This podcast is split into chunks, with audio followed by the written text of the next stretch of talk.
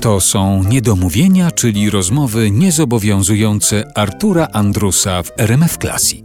Dziś jego gościem jest piosenkarka i autorka tekstów Mela Koteluk. Chciałem Cię jeszcze zapytać o film, o muzykę w filmie. Spotykamy się w stacji radiowej, która nadaje muzykę filmową i muzykę klasyczną.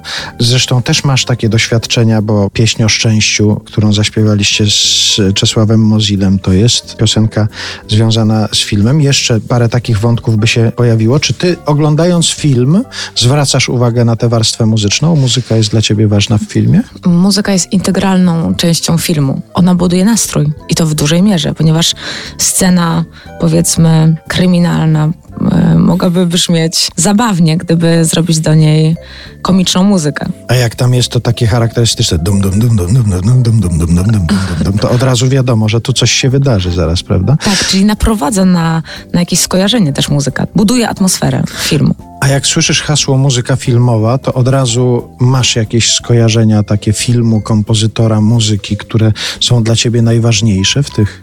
Dany Elfman. I ten jego sznyt i ta jego oryginalność, którą da się rozpoznać po prostu po krótkich fragmentach. A nie było takich propozycji, ty nie miałaś takich propozycji, żeby na przykład stworzyć muzykę w całości do jakiegoś filmu? No właśnie niestety nie. I też żałuję. Także jeżeli ktoś miałby jakiś świetny materiał wizualny, to ja chętnie poświęciłabym trochę temu czasu. To musi być świetna praca. Parę razy o tym myślałam. Musisz spędzić dużo czasu w pojedynkę w domu z tym obrazem i wpaść na ten właściwy trop i zbudować to od, od podstaw, zbudować tę muzykę, ten świat akustyczny cały. No to jeżeli teraz nas słyszą jacyś y, twórcy filmów, jakiś reżyser, który jeszcze nie zdecydował, kto ma stworzyć muzykę do tego filmu, Mela Koteluk jest gotowa.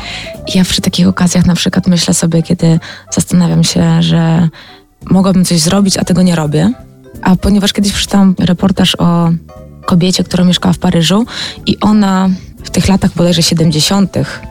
nagrywała dźwięki gniecionego szkła przez śmieciarki.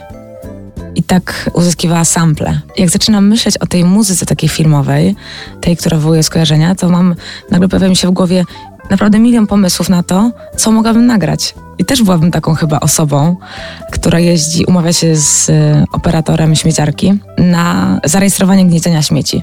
To jest... Różnych rodzajów, bo to inaczej karton brzmi, inaczej szkło. Można by było cały film tym podbudować. Dokładnie, ale to jest bardzo, bardzo oryginalny odgłos którego nie znajdziesz w takiej palecie dostępnej w jakimś programie muzycznym. Tak chętnie bym stworzyła właśnie taką swoją bazę odgłosów.